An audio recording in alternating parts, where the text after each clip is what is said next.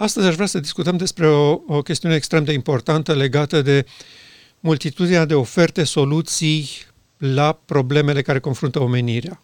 Auzim peste tot, în stânga și în dreapta, tot felul de soluții, tratamente miraculoase despre ceea ce este de făcut, de crezut, de înțeles, uh, de acceptat. Uh, sunt voci care strigă în stânga și în dreapta, uh, la noi este soluția, dacă acceptați acest adevăr, va fi bine de voi, dacă înțelegeți acest lucru și îl cereți de la Dumnezeu, o să fiți mântuiți, tot felul de soluții și de, de rezolvări ale acestei grave probleme cu care se confruntă omenirea și pe care le vedem astăzi printre noi din ce în ce mai uh, profund, mai serios, mai devastator. În această uh, masă de oferte și de strigăte de speranță, noi am constatat, bazat pe informațiile obținute din spiritul profetic și din scriptură, că singurul lucru care poate pune punct acestei nebunii colective – este strigarea aceea de la miezul nopții. Iată mirele, ieșiți în întâmpinare. Această strigare, pe de o parte, trezește biserica, biserica acceptă sau respinge în fața acestei avertizări soluția simplă a lui Dumnezeu de venire la nunta mielului și din acest popor, cei care vor accepta această foarte prețioasă soluție simplă a lui Dumnezeu, vor deveni poporul care să ofere lumii Uh, soluția finală la încurcăturile în care se găsește astăzi în fața pericolelor și amenințărilor fără precedent pe care le observăm cu toții. Acesta este momentul când la urechile acestui popor această strigare, iată mirele, ieșiți în întâmpinare, trebuie să producă efectul scontat și anume să înțeleagă destinul înalt la care au fost chemați acesta de a-L onora pe Dumnezeu în această ultimă și finală bătălie. Și astăzi vreau să discutăm despre acest lucru legat de singura noastră speranță, așa cum uh, o vede uh, Scriptura, mai ales în, în uh, cuvintele lui Pavel și ale, ale Spiritului Profetic. Uh, acest lucru este valoros și important pentru că ne oferă stabilitatea de care avem nevoie în acest moment când nunta mielului este contestată vehement în mijlocul acestui popor de către vocile cele mai pregătite și capabile uh, autoritare, cu răspundere și care se ridică uh, la unison împotriva acestei excepționale soluții oferite pionierilor adventiști. Marea zi a ispășirii realizată dincolo de perdea de marele nostru preot. Împreună cu noi uh, se află și uh, Ninel. Uh, îți mulțumim, Ninel, că ai fost drăguț să colaborăm în această extraordinară lucrare. Îți dau microfonul și mă bucur să avem ocazia împreună să dezbatem această excepțională soluție simplă a lui Dumnezeu, care este cu adevărat singura noastră speranță. Te salut și eu. Îți mulțumesc pentru invitația de a sta de vorbă asupra acestor concepte frumoase și anume ancore pe care noi trebuie să le aruncăm dincolo de perdeaua templului, acolo unde știm foarte bine că divinul și umanul se întâlnesc pentru a nu mai fi despărțite niciodată. Sunt bucuros pentru că putem face parte din această grupare în care putem să punem oamenilor pe masă această solia nepihănirii și sunt bucuros că putem fi de folos cerului pentru această ultimă mare strigare și această rază de lumină care trebuie să, să cuprindă tot pământul. Ok, îți propun pentru început să citim versetele din Evrei, capitolul 6, în care Pavel punctează unde trebuie să fie speranța și nădejdea copiilor lui Dumnezeu care speră în încheierea mari controverse legate exact de acest pom al vieții, de această mare zi a ispășirii pentru reconectarea poporului lui Dumnezeu la pomul vieții. Astăzi o să uh, citim câteva versete din uh, uh, capitolul 6 din Evrei, în care Pavel punctează precis care este singura noastră nădejde noi cei care sperăm să fim generația care va încheia mare controversă și care va pune punct acestei rebeliuni legate de scopul etern al lui Dumnezeu. Pentru că Pavel vorbea cu conștiența și înțelegerea faptului că generația lui va fi aceea care va pune punct acestei lucrări, pentru că ei trecuseră prin experiența aceasta a revenirii Duhului Sfânt în măsură limitată, la cinzecime, în ploaie timpurie, și acum erau foarte bucuroși că uh, Hristos urmează să vină foarte curând. Pentru că așa și le spusese Hristos, aceasta și era intenția cerului, ca în acea generație a lui Pavel să se încheie totul.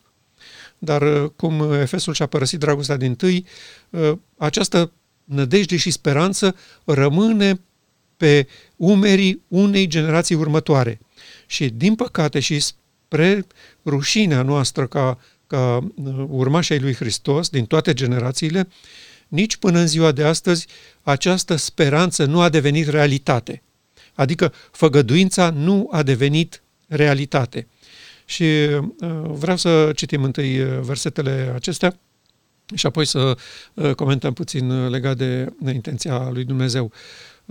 Nu o să redau tot pasajul, dar o să citesc versetele respective. El spune așa, de aceea și Dumnezeu, pentru că voia să dovedească cu mai multă tărie moștenitorilor făgăduinței nestrămurarea hotărârii lui, a venit cu un jurământ, pentru ca prin două lucruri care nu se pot schimba și în care este cu neputință ca Dumnezeu să mintă, să găsim o puternică îmbărbătare noi, a căror scăpare a fost să apucăm nădejdea care ne era pusă înainte. Și de aici devine interesant. Da? Nădejdea care ne era așezată înainte. Care este nădejdea asta care ne este așezată înainte? Imediat uh, apostolul continuă. Pe care o avem ca o ancoră a sufletului, o nădejde tare și neclintită, care pătrunde dincolo de perdeaua din lăuntrul templului, unde Isus a intrat pentru noi ca înainte mergător, când a fost făcut mare preot în veac după rânduiala lui Melchisedec. Aceasta este o declarație formidabilă care chiar ar trebui să constituie ancora sufletului nostru, singura noastră speranță. Ce înseamnă asta a pătruns dincolo de perdeau din lăuntru templului? De ce Hristos a intrat acolo ca înainte mergător? Pentru că El este primul membru al familiei umane și deci începătorul unei noi omeniri care a fost unită cu divinitatea prin părtășie de natură divină. Aceasta este uh, realitatea fenomenală pe care o propune această uh, extraordinară declarație a lui Pavel de aici din uh, Evrei. Ca să înțelegem uh, ce este această ancoră a sufletului, trebuie să descoperim ce se petrece dincolo de, de perdeaua dinăuntru templului. Ce se întâmplă acolo, de fapt, practic. Da, asta este, asta este chestiunea. Dincolo de perdeaua dinăuntru înseamnă operațiunea sau lucrarea din Marea Zi a Ispășirii operată în Sfânta Sfintelor. Aceasta este uh, perdeaua care desparte cele două încăperi, prima și a doua încăpere a sanctuarului. De aceea el spune dincolo de perdeaua din lăuntru, pentru că mai era o perdea la intrarea în Sfânta și uh, el vorbește acum despre perdeaua de la intrarea din Sfânta Sfintelor, unde doar o singură dată pe an Marele Preot intra în Marea Zi a Ispășirii. Și în Marea Zi a Ispășirii se făcea eliberarea poporului de păcatele mărturisite în tot cursul anului, care fusese transferate asupra sanctuarului. Aceasta este lucrarea și în termenii noștri și în expresiile vremii noastre, dincolo de perdea se face unirea omenescului cu divinul. Adică lucrarea de ispășire, at one ment, a pune din nou împreună două persoane care au fost separate, care au fost despărțite. Și aceasta a fost despărțirea în Eden, că satana l-a păcălit pe om să renunțe la prezența Duhului Sfânt în templul inimii, care îl făcea părtaș de natură divină și astfel îl păstra în, în neprihănire și în nemurire. În momentul când uh, uh reprezentantul familiei omenești a ales op- uh, opțiunea lui satana, s-a sfârșit, s-a terminat cu această unitate și pentru prima oară s-a realizat în acest membru al familiei umane, omul Iisus Hristos, de aceea se spune că El a intrat pentru noi ca înainte mergător. Adică, prieteni, cu mine s-a întâmplat lucrul ăsta. Vă rog, veniți după mine, călcați pe urmele mele. Eu am deschis o cale consacrată către Sfânta Sfintelor, unde vă aștept și pe voi să intrați. Și cu voi trebuie să se facă exact ce s-a făcut cu mine. Nu este posibil să fiți vindecați de nelegiuire și de păcat altfel decât prin această urmare a mea în Sfânta Sfintelor. Și de aceea ă, poporul acesta s-a format, mă refer la mișcarea adventă, s-a format din înțelegerea acestui fapt, că Hristos a trecut la faza a doua a lucrării sale de mare preot, și anume ștergerea păcatelor poporului său în Sfânta Sfintelor. Și dacă în 1844 a început lucrarea aceasta cu morții în Hristos, cei care au murit în speranța și în credința aceasta că se va face o eliberare de păcat pentru uh, ei după moarte, noi trăim în speranța că judecata aceasta va trece la cei vii foarte curând. Și că ea trebuie să se facă și cu o generație în viață, exact după același principiu, unirea omenescului cu divinul, așezarea din nou împreună a acestor două elemente care au fost despărțite și care a aruncat universul în nelegiuire, mai întâi prin satana și îngerii lui, apoi cu noi oamenii. Și uh, de aceea spun eu că punctarea sau insistența lui aici, în acest pasaj, că aceasta este speranța noastră, o nădejde tare și neclintită. Adică, prieteni, nu aveți alta. Nu aveți unde să vă așezați piciorul și pe ce să contați, decât pe această speranță a trecerii lui Hristos dincolo de perdea, acolo unde El face ispășire pentru poporul său cât timp și cât, uh, când se termină această lucrare de ispășire, această lucrare de ștergere a păcatelor. Pentru că unii așteaptă această lucrare să se întâmple și să se termine la glorificare, în momentul în care uh, Domnul Iisus revine și vom fi luați la ceruri, alții așteaptă să se întâmple înainte. Pentru că în funcție de asta fiecare ne raportăm la un eveniment. Da, uh, cu privire la sfârșitul lucrării de ispășire sau de ștergerea păcatelor pentru cei morți. Uh, foarte mult și închipuie că lucrul ăsta durează și acum, pentru că și acum mor oamenii cu credința în Hristos. Prin urmare, este o lucrare continuă și care nu s-a terminat și nu se termină, pentru că oameni mor. No, asta este o greșeală. Uh, lucrarea pentru sfinții care sunt în morminte se face instantaneu prin puterea creatoare a lui Dumnezeu, nu e nevoie de niciun timp a fost nevoie de un timp după 1844, când păcatele celor morți au fost șterse și li s-a oferit o haină albă, așa cum spune cartea Apocalipsei, referitoare la sufletele sfinților de sub altar, dar Domnul avea nevoie de o generație care să se maturizeze ca să treacă la cei vii. Prin urmare, Dumnezeu imediat a fost dispus în acea generație, uh, imediat uh, spunând așa la 20-30 de ani după ce ei s-au format ca popor. Pentru că trebuiau să se afle lucrurile astea, să fie comunicate uh, poporului și ei să înțeleagă uh, la ce sunt chemați, cei care au îmbrățișat speranțele revenirii lui Hristos în 1844. Și sigur, uh, maturizarea miresei cere un anumit timp. Dar Domnul era gata oricând, atunci, imediat după 44, să facă cu ei operațiunea aceasta.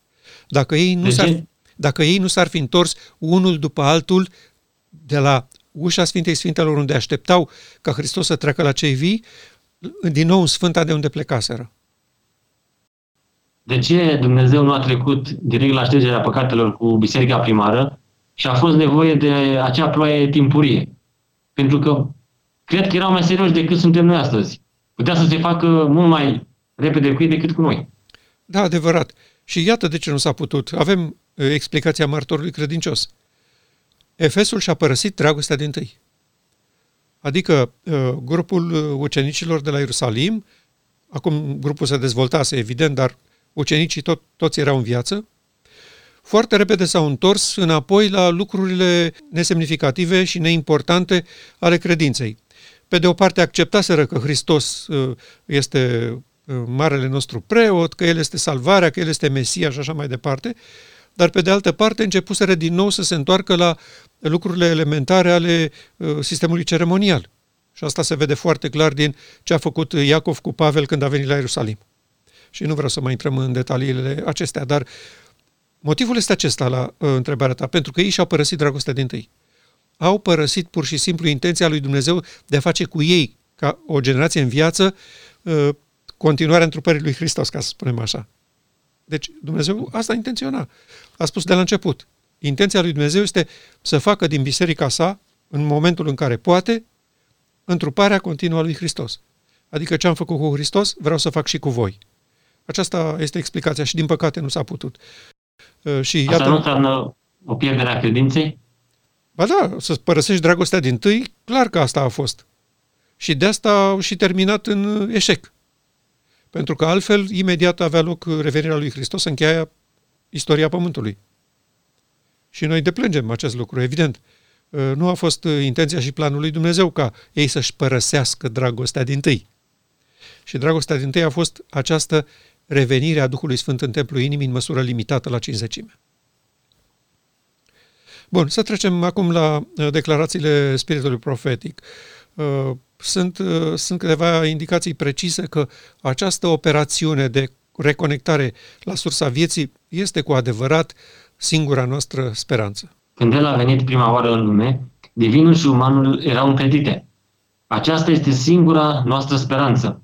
Fiul omului este de plin calificat să fie începătorul unei omeniri care se va uni cu divinitatea prin părtășie de natură divină. Deci observi, expresiile sunt precise, clare și fără echivoc. Aceasta este singura noastră speranță. Care speranța anume? Însă spune, divinul și umanul erau împletite în Hristos. Și apoi vine declarația fenomenală că al doilea Adam, fiul familiei omenești, născut acestei familii omenești, este cu totul calificat să fie începătorul sau primul dintr-o rasă nouă de oameni, dintr-o omenire, care se va uni cu divinitatea prin părtășie de natură divină. Nu cred că există cuvinte în limbajul omenesc din orice limbă care să spună mai bine această intenție a lui Dumnezeu de a vindeca familia omenească prin unirea omenescului cu divinul, prin împletirea divinului cu umanul, prin reașezarea sistemului de operare divin în templul inimii. Și dânsa spune aici, foarte frumos, aceasta este singura noastră speranță. Deci, prieteni, când auziți în stânga și în dreapta că soluția este ailaltă, că soluția este asta, că soluția este nu știu unde, că soluția este nu știu în ce uh, grozăvie de exercițiu, nu uitați un singur lucru. Singura noastră speranță este unirea omenescului cu divinul. Aceasta este... Și aceasta este și speranța sufletelor care așteaptă încă de sub altar ca o generație în viață să înțeleagă să vină la nuntă. Da, exact. Da, exact. Un alt paragraf din spiritul profetic, la fel de important, nu există decât o singură cale de scăpare pentru noi și anume în a deveni părtași de natură divină. Și acum imaginea este exact aceeași. Expresia este exact aceeași. Da? Nu există decât o singură cale de scăpare pentru noi. Nu există mai multe căi. Nu există decât o singură cale consacrată de pașii lui Hristos care duce dincolo de perdea. Nici care avea mormânt? Nu, sub nicio formă. Sub nicio formă. Nu există altă cale. Pentru că și, și dacă uh, o persoană a încetat din viață, pentru el tot o singură cale este unirea omenescului cu divinul, chiar dacă el este în lipsă, că se face în cărțile din cer această unire în lipsa lui. Dar uh, pentru vii sau pentru morți, nu există decât o singură cale de scăpare, și anume în a deveni părtași de natură divină. De asemenea, uh, cuvinte care epuizează orice fel de ambiguitate.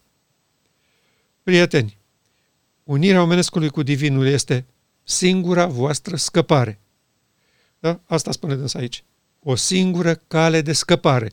Ați scăpat, ați căzut sau ați fost împinși în groapa, în mocir la păcatului? Nu există decât o singură cale de scăpare. Și în uh, calea către Hristos, uh, ea chiar spune lucrul ăsta extraordinar. Uh, educația, cultura, exercitarea voinței, efortul omenesc. Adică toate acestea care sunt trâmbițate astăzi de la toate anvoanele tuturor bisericilor, au sfera lor de influență aici în viața de zi cu zi. Și pe voi văd că asta vă interesează, zice Domnul. Dar pentru scăparea din groapa păcatului acestea nu au nicio putere. Nu există decât o singură cale și o singură speranță și o singură scăpare, zice, zice dânsa aici, da? în a deveni părtași de natură divină. Aceasta este frumusețea și bucuria noastră în descoperirea acestei solii. Pe mine asta m-a câștigat. Pe mine asta m-a atras să mă facă să renunț la absolut tot ce am crezut, ce am fost și ce am făcut. Că nu există decât o singură cale de scăpare și că aceasta se găsește în calea aceasta consacrată de pașii lui Hristos. El a fost primul membru al familiei umane, începătorul unei omeniri care se unește cu divinitatea prin părtășie de natură divină. Aceasta m-a atras și pentru asta merită să las absolut orice în urmă. Nu există nicio altă prioritate decât această cale formidabilă de scăpare. Putem fără această singură cale să rezistăm uh, în timpul sâmbătorii atunci când nu vom mai avea mijlocitor și când plăgile vor fi revărsate asupra Pământului? Nu, categoric nu, pentru că mijlocirea lui Hristos asta face. Uh, este o acoperire atâta timp cât există nelegiuire. Când nelegiuirea a încetat prin unirea omenescului cu divinul, s-a terminat și cu mijlocirea lui Hristos pentru că nu mai este necesară, nu mai este nevoie de ea. De aceea noi spunem că în momentul în care această operațiune de reconectare la sursa vieții s-a făcut, Hristos poate părăsi poziția lui de mare preot. În limbajul nostru metaforic al sanctuarului, poate dezbrăca haina de mare preot, să o îmbrace pe cea de împărat al împăraților și de domn al domnilor. Atâta timp cât există nelegiuire în tabără, Hristos nu poate renunța la poziția sa de mare preot și de mijlocitor. De aceea, funcția aceasta încetează și după închiderea harului nu mai este necesară, pentru că întreaga omenire și-a luat deciziile. Unii au ales soluția de vindecare și au fost vindecați. Și omenescul cu divinul s-au unit și acum omul și divinitatea sunt una și nu mai este nevoie de nicio cineva la mijloc, că asta înseamnă mijlocitor, cineva la mijloc. Nu mai este nevoie de acest cineva la mijloc. De acum, despărțirea a fost vindecată și s-a încheiat misiunea de mijlocitor. Aceasta este uh, uh, lucrarea, spuneam, descoperită în solia aceasta, care pe mine m-a atras și m-a făcut să renunț la absolut orice interes în această lume sau dincolo de ea.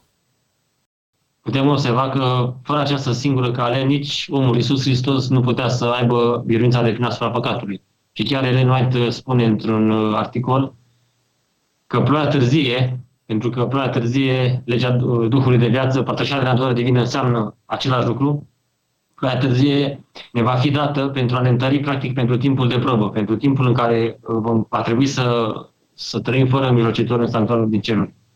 Avem un paragraf, la fel de important ca cele menționate mai sus. Dumnezeu a afirmat în mod clar că cele de la noi să fim desăvârșiți. Și pentru că cele aceasta a luat măsuri ca noi să putem fi părtași de natură divină. Numai așa putem avea succes în lupta pentru viața veșnică. Da, de asemenea, aceeași expresie, numai așa.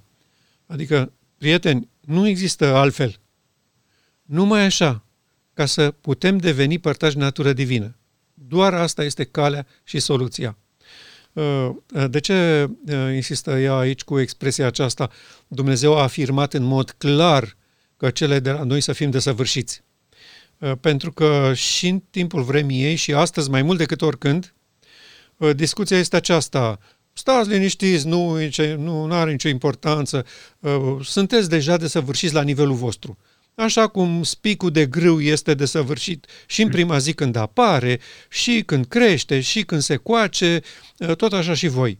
Uh, l-ați acceptat pe Hristos, v-ați botezat, veniți la biserică, sunteți desăvârșiți în, în măsura în care creșteți acolo la nivelul acela, totul e ok din punctul ăsta de vedere.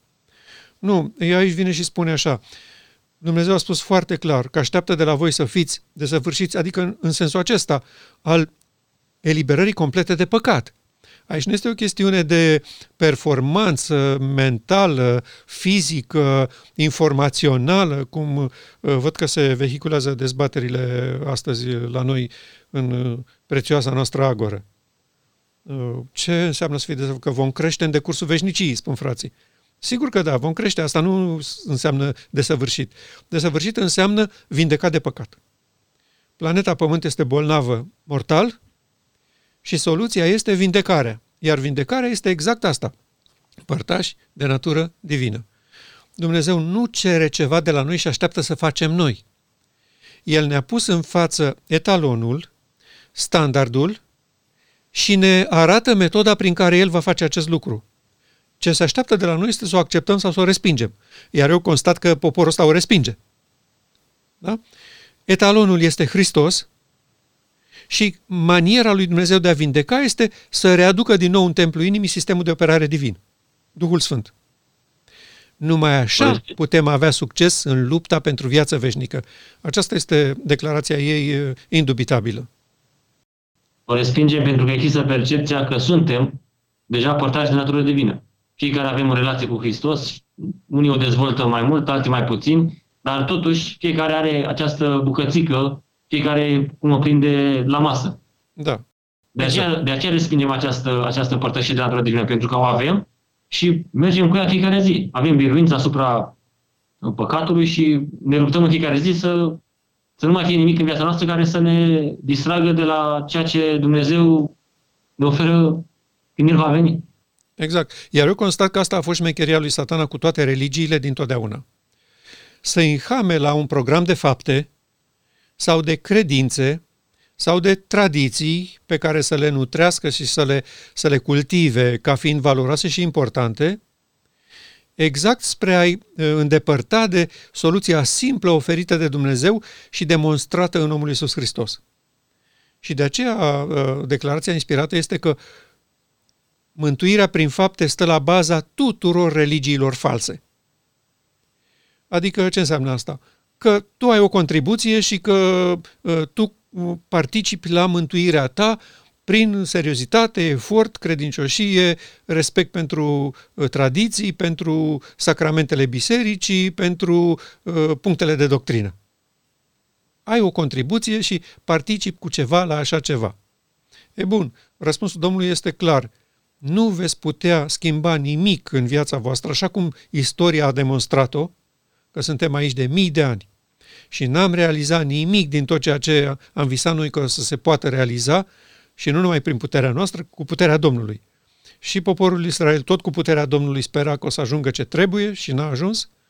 Creștinii tot cu puterea Domnului speră astăzi și se luptă cu disperare și cu cerbicie să atingă un nivel mai înalt de neprihănire, considerând că uh, Dumnezeu să-i premieze pentru uh, eforturile și uh, voința lor. Nu, răspunsul este foarte clar. Dumnezeu a luat măsuri ca noi să putem fi părtași de natură divină. Numai așa vom avea succes în lupta pentru viața veșnică. Un alt paragraf care oferă lumină prețioasă asupra acestui subiect. Dumnezeu să oferă să unească divinitatea sa cu omenescul nostru. Și când supunem permanent și de plin voința noastră naturii divine, păcatul este aruncat afară, iar desăvârșirea creștină în Hristos este atinsă. Nu putem estima la justa valoare importanța unirii dintre divinitate și umanitate. Adică formidabil. Nu, da, formidabil. Adică nu avem cuvinte să insistăm atât de mult și atât de serios și atât de profund pe această unire dintre divinitate și umanitate. Nu putem estima la justa valoare. Este cheia echilibrului, păcii și nemuririi ființelor din întregul univers al lui Dumnezeu, care își bazează existența și fundamentul vieții pe acest scop etern al lui Dumnezeu. Deci interesant cum se exprimă ea la începutul acestui pasaj. Dumnezeu se oferă să unească divinitatea sa cu omenescul nostru. Uh, iar noi spunem, uh, nu, noi ne căznim să uh, ținem legea ta și să ascultăm de, de voința ta și datorită acestei ascultări tu ne vei lua în cer. Acestea sunt două oferte care se ciocnesc cap în cap și de aceea suntem în starea laudiceană, după părerea mea. Acesta este motivul pentru care biserica continuă să existe în starea ei laodiceană. Pentru că refuzăm cu încăpățânare și cu dispreț această ofertă a lui Dumnezeu de a uni divinitatea sa cu omenescul nostru. Credem că există posibilitatea să unim omenescul nostru cu divinitatea lui prin ascultare, prin voință, prin capacitate de a fi mai serioși și așa mai departe. Este exact cum te duce la doctor, având nevoie de operație, o operație pe cont deschis, și să te pui pe masa de operație și să practic să te operezi singur, iar doctorul trebuie doar să constate că ai reușit. Da. Cam așa ceva, cam asta înțelege poporul nostru despre această unire a noastră cu, cu Tatăl nostru. Exact. Un alt paragraf prețios. Divinul și umanul erau unite în Hristos, ca să ne poată descoperi scopul lui Dumnezeu și să aducă pe om în strânsă comuniune cu El. Această uniune ne va face să biruim pe vrăjmașul. Prin credința în Hristos vom avea putere divină. Da, și acesta din nou foarte, foarte important. Divinul și umanul erau unite în Hristos. Lucrul acesta nu se discută în comunitățile noastre. Sigur, teoretic se acceptă acolo că tatăl locuia în el, dar nu sunt așezate în această matriță a ecuației noastre, a ultimei generații. Că divinul și umanul erau unite în Hristos. De ce Ellen White a putut să le vadă lucrurile astea, îmi întreb eu? Și generații întregi de teologi adventiști nu le văd. Nu le socotesc importante. Deși ea spune că doar aceasta este calea. Nu avem o altă soluție decât din această împletire a umanului cu divinul realizată în Hristos. Da? Și interesant, nu este suficientă doar unirea umanului cu divinul în Hristos. Nu. Această unitate s-a făcut ca să ne poată descoperi scopul lui Dumnezeu. Foarte interesant lucrul ăsta, da? Și scopul lui Dumnezeu, de veacul veșnic, este ca fiecare ființă creată de la Serafimul Luminos și Sfânt până la om, să fie un templu care să locuiască. Exact. Exact. Asta este scopul lui Dumnezeu. Și astfel aduce pe om în strânsă comuniune cu El. Comuniunea aceea, bazată pe fundamentul etern al creațiunii, s-a spart în Eden. Noi nu credem că singura soluție este această căsătorie, această unire dintre divin și uman, adică dintre, a, dintre noi, oamenii, și sistemul de operare divin. Noi nu credem că această unire este soluția și atunci ă, sperăm și ă, contăm pe o chiar asta e expresia în, în uh, limbajul religios. Relație cu Hristos. Fraților, trebuie să aveți o relație cu Hristos. Uh, te întreabă pastorul, tu ai o relație cu Hristos? Și prin relație cu Hristos se înțeleg așa, că să te rogi des, să-i spui Domnului Hristos toate problemele tale, toate sferințele tale, toate încurcăturile tale, să comunici cu El, să citești Biblia, să vii la biserică și să auzi despre Hristos, toate acestea legate de experiența uh, zilnică a vieții. Și aceasta este numită relație cu Hristos. Uh, Pavel în Roman 7 spune că aceasta este adulter spiritual și că Hristos nu se complace în această relație.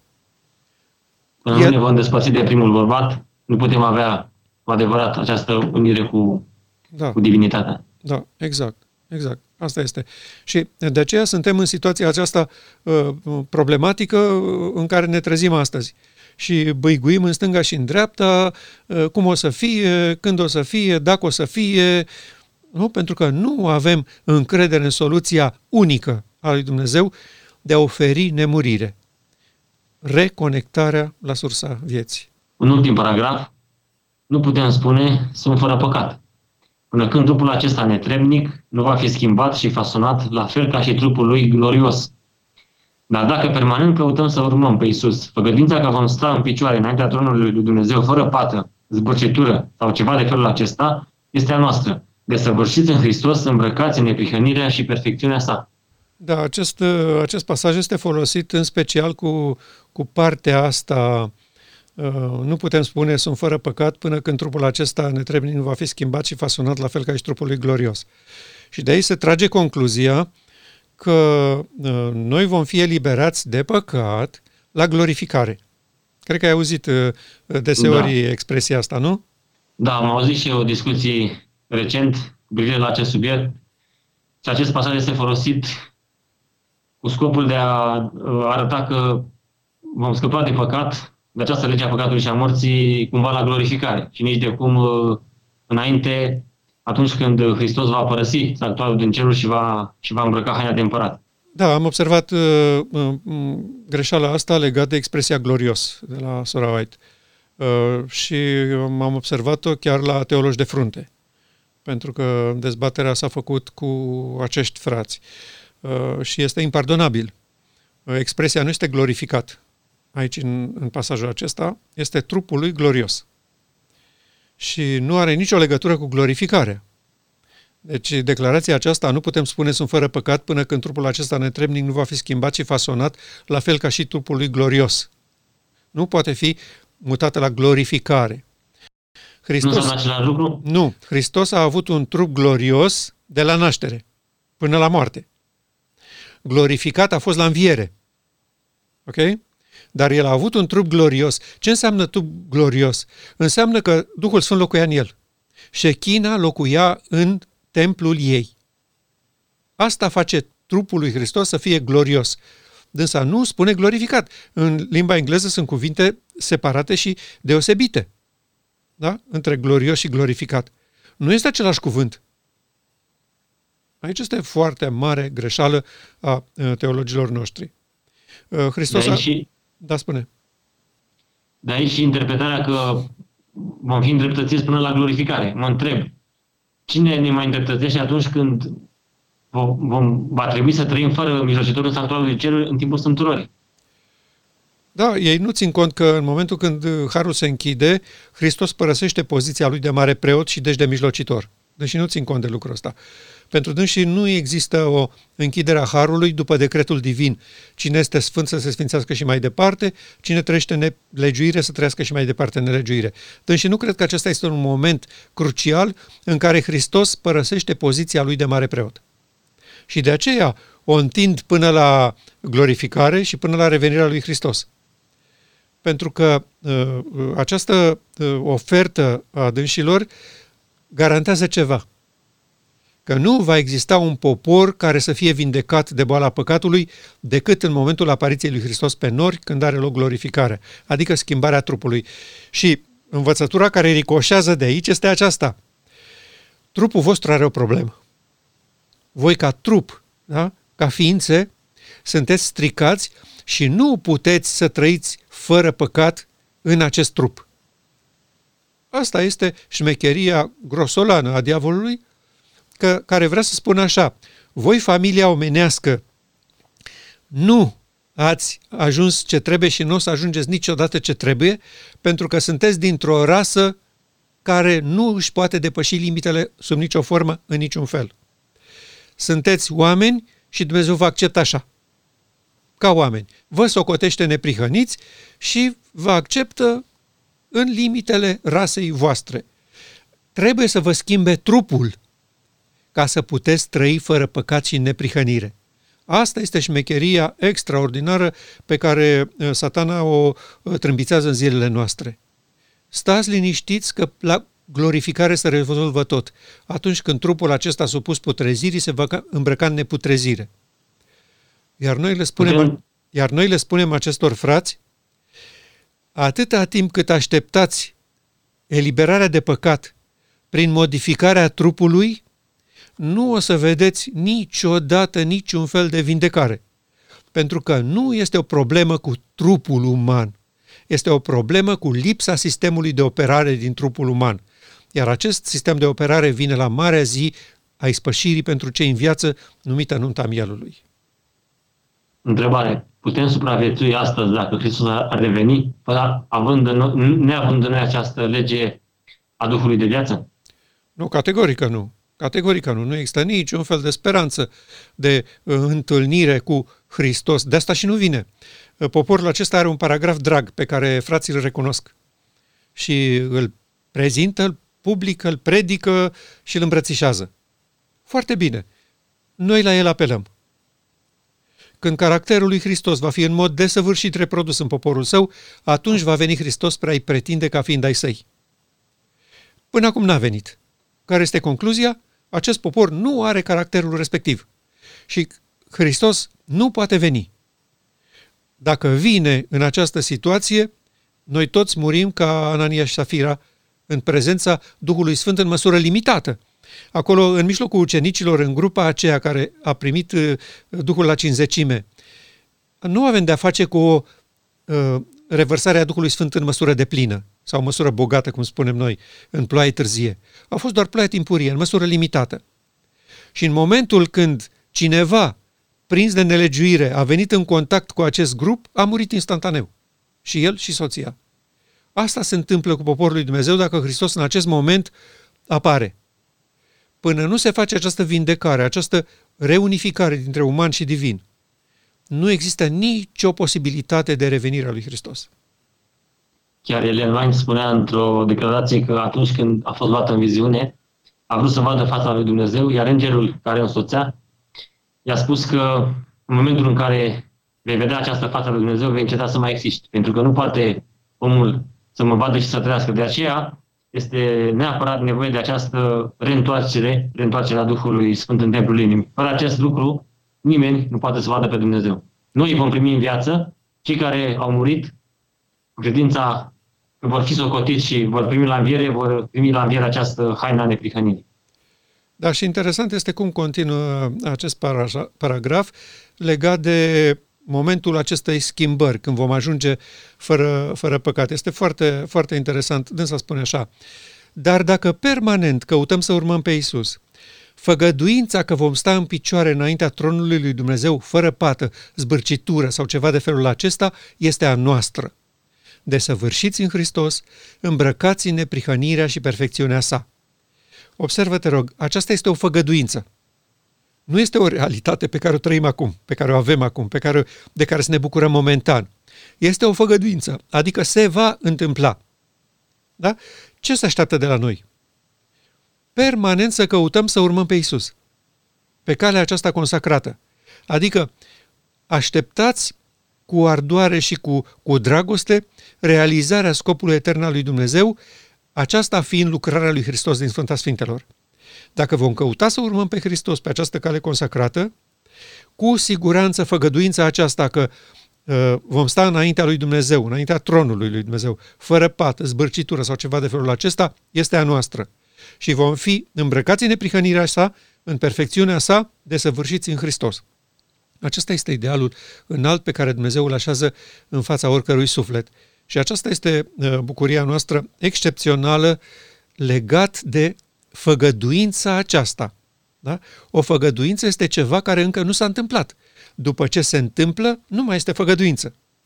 Prin urmare, în acest moment, când trupul nostru încă nu a fost fasonat după trupul lui glorios, adică nu am fost făcuți părtași de natură divină, făgăduința este a noastră, iar datoria noastră este să mergem pe această cale consacrată pe care a pășit Hristos.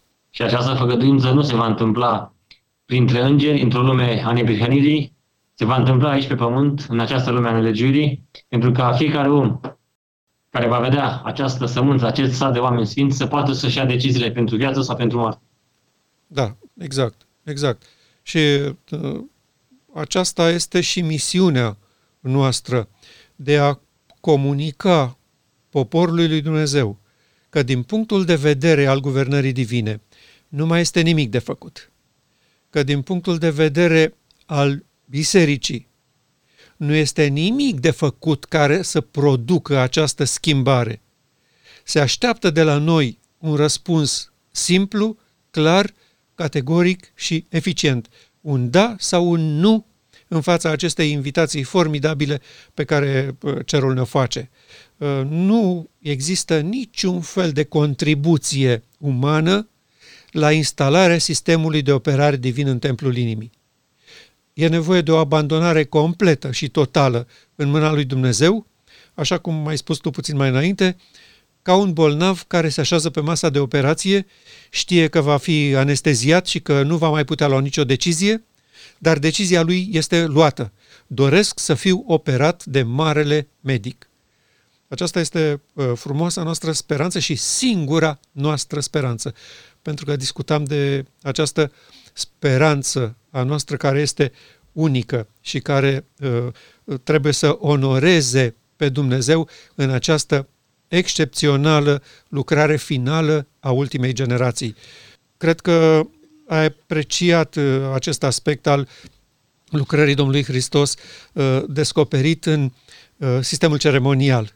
De ce ani de zile, de ce permanent El ne-a călăuzit și ne-a dus pas cu pas în înțelegerea acestor detalii mici legate de ce se făcea la cort, ce trebuia preotul să facă, ce trebuia păcătosul să facă, cum trebuiau să se țină departe de uh, întinare, cum trebuia să se spele și așa mai departe. Sute de ani cu acest model uh, uh, metaforic în față, sub ochi, ca să înțelegem un lucru esențial. Că în marea zi a ispășirii, care avea loc la sfârșitul anului, se face o lucrare deosebită și specială și că pentru generația aceea care va participa la ea, aceasta este singura lor speranță. Știm că astăzi Hristos este gata să treacă la ștergerea păcatelor pentru cei vii. Asta înseamnă că în momentul acesta nu mai îndreptățește pe nimeni. Am uh, fost întrebat uh, cei care mor, cei care nu apucă această nuntă a mielului. Ce se întâmplă cu ei? Nu mor cumva îndreptățiți? Nu cumva Hristos a preluat și în Sfânta Sfintelor această lucrare de îndreptățire și iertare din Sfânta? Nu, tocmai asta este chestiunea. Uh, cu morții uh, se realizează simplu, rapid, eficient și fără probleme, pentru că ei nu mai au nimic de spus. Așa cum un uh, pacient stă anesteziat pe masa de operație și nu mai are nicio contribuție. Nu, ești, nu este nicio problemă cu rezolvarea lor. Ei vor fi salvați fără nicio discuție. Chestiunea este, și a fost mereu, totdeauna cu o ultimă generație, cu o generație finală. Aceasta este încurcătura în care se află guvernarea divină și de aceea și Ellen White folosește expresia aceasta extrem de, de, de complicată pentru noi. Guvernarea lui Dumnezeu este în criză. Și oamenii își închipuie, cum așa ceva, un Dumnezeu tot puternic care pognește din degete și obține tot ce vrea, să fie guvernarea lui în criză. Ei bine, da, chiar este într-o criză majoră, pentru că poporul său nu răspunde invitației de a fi vindecat. Și pentru că sorii întotdeauna au fost uh, bajocoriți, au fost dați afară din biserici, din sinagogi și au sfârșit rău. Dacă ne uităm la profeții Vechiului Testament, profeții care au venit cu solii de mustrare și de aducerea poporului în jurul scopului etern, observăm că fiecare nu au sfârșit ca o viață normală, o viață care să le ofere liniște și pace, din contră, cum deschidea gura, cuvântul Domnului aducea doar o care și despre Astăzi, de ce se întâmplă diferit? De ce cuvântul Domnului îți aduce pace, liniște, locul călduț în biserică și lucrurile acestea s-au schimbat complet față de cum Dumnezeu plănuise ca să, ca să schimbe cumva situația acestui popor pornit doar spre gânduri egoiste și spre gânduri deșarte. Da, ok. Da, asta este realitatea, o recunoaștem. A fost realitatea tuturor generațiilor trecute și uh, singurul motiv pe care eu îl găsesc pentru care ei nu au acceptat invitația aceasta de nuntă este că lumina trimisă de Dumnezeu pentru a clarifica aceste lucruri a fost ținută departe de popor și uh, câțiva care au știut de ea nu au considerat-o esențială, importantă, necesară, nu i-au văzut frumusețea, așa cum spunem noi, uh, fără frumusețe și strălucire. Uh, nu i-au văzut aceste caracteristici. Uh, ne bucurăm și dăm slavă Domnului că astăzi această realitate este acceptată și văzută în poporul lui Dumnezeu, că El ne cheamă la nunta mielului și ne bucurăm să fim o parte a vocii care anunță pe poporul lui Dumnezeu că singura soluție este această chemare formidabilă a lui Dumnezeu și că nunta mielului este pregătită, este gata din toate punctele de vedere și că nu se așteaptă decât din partea noastră o, un răspuns, o acceptare, o, o bucurie în a onora pe Dumnezeu în descoperirea scopului său etern în fața locuitorilor planetei Pământ. Bun, uh, Cam acestea au fost uh, de spus legat de singura noastră speranță, așa cum o vede Pavel, așa cum o vede Ellen White. Uh, mă bucur că am avut uh, posibilitatea să discutăm acest subiect împreună și, de asemenea, în fața tuturor prietenilor acestei solii, ca să-și ancoreze și ei speranța dincolo de perdea, cum spune Pavel, să-L onoreze pe Dumnezeu în încheierea marii controverse în această formidabilă și glorioasă zi pe care Dumnezeu o pregătește și astfel numele lui Dumnezeu să fie onorat și binecuvântat în marea și performanta realizare a obținerii unei noi rase umane, oameni părtași de natură divină, realizată prin nunta mielului. Această uh, excepțională zi care ne așteaptă și prin care vom fi pregătiți pentru momentul întâlnirii cu Domnul Hristos este cât de aproape se poate, Pentru că în momentul în care strigătul de la miezul nopții s-a auzit, nu mai este mult până când fecioarele se vor hotărâ.